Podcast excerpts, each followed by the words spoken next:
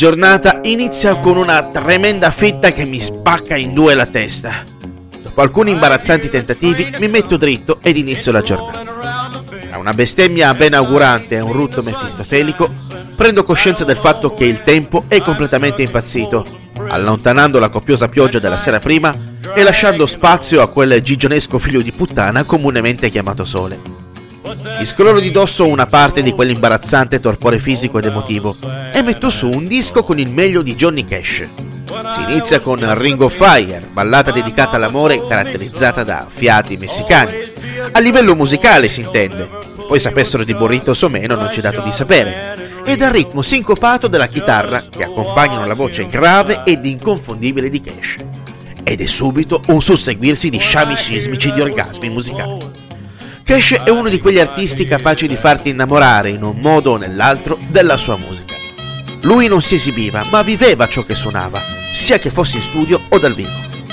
Mi piace pensare che fosse come una sorta di moderno cantastorie, uscito da uno degli angoli più remoti dell'inferno per cercare di farci comprendere come, per quanto le cose possono andare di merda, ci sarà sempre una voce in grado di farci risalire dalle oscurità e dal peso che la vita ci butta addosso.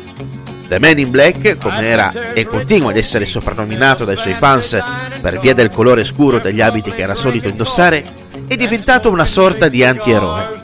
Johnny Cash è la rockstar per eccellenza, capace di essere umano come chiunque, ma allo stesso tempo capace di realizzare qualcosa di unico che nessuno è stato in grado di fare, come o meglio di lui. Per comprendere meglio questo concetto, mettete sull'album American quattro: The Man Comes Around.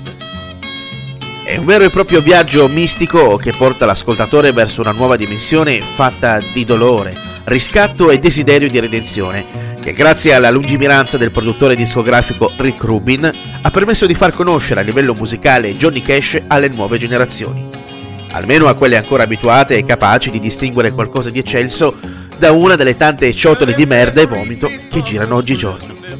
American quattro è anche l'ultimo disco di Cash pubblicato prima della sua morte, avvenuta a poco tempo di distanza da quella dell'amatissima moglie June Carter. È un grande testamento stilistico e musicale, dove brani come Earth dei Nine Inch Nails, Personal Jesus dei Depeche Mode e One degli U due assumono un connotato più intimo che estrapola i brani dalla versione canonica per elevarle ad una nuova vetta di misticismo musicale. Davvero da brivido.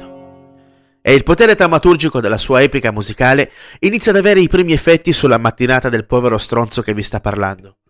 Ecco che quel mal di testa lascia spazio ad uno strano moto dei miei muscoli facciali che mi porta ad assumere una strana smorfia che, cercando su internet, ho letto che si chiama sorriso.